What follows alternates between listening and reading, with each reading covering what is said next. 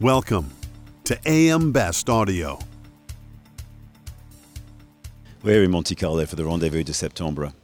For AM Best TV, I'm Richard Banks.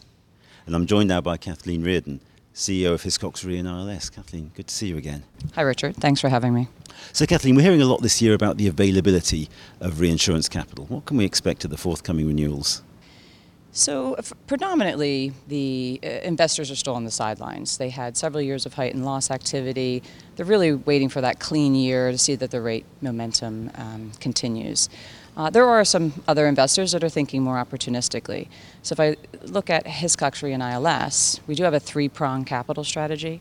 So, and Group this year actually dedicated more capital to the reinsurance segment.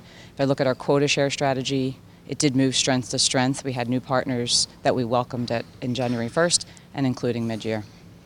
So, it seems to be a lack of consensus about the, the way that the ILS market is going or the, the way that it's the status of it at the moment. What are your thoughts on, on where we are with the ILS market?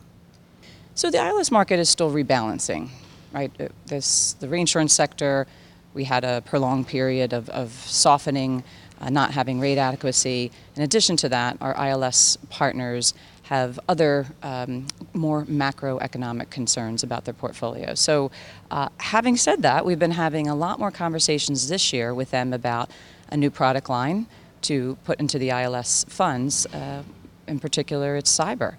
So with cyber, I guess the attractiveness there is the growth potential, uh, the rate adequacy, the attractive risk profile, and in order to bring them along on the journey, we have to be very transparent. What is our approach? How are we accumulating the risk? But I think the possibilities there, in particular, are very exciting. So that's one side of the equation. The other side of the equation, obviously, the clients. And you, you think very, uh, very deeply about the clients. Um, how have their expectations changed?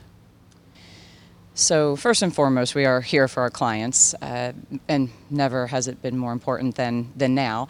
So, the dynamic has changed. So, it's, it's interesting when you're getting the right rate for risk that you can actually step back, look at your portfolio more broadly, and say, great, let's have more healthy conversations with the clients.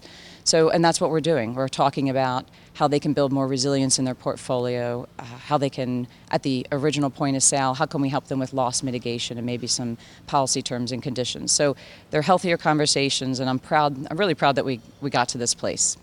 So, Hiscox Re celebrating its 10th anniversary this year. What's the secret of its success? So it's hard to believe I've been at Hiscox almost three years now. So during that time, we took an opportunity to refresh the strategy. We're actually more nimble now. We're leaning in. We're getting to yes. I'm really, really proud of that. But more broadly, Hiscox has great talent. I knew that before joining, just admiring them from from afar.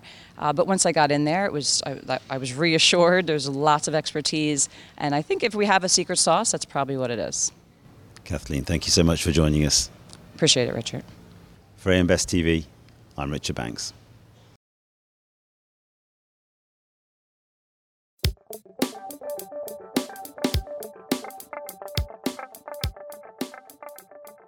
Looking to get the attention of the insurance industry? We have the platforms to do just that.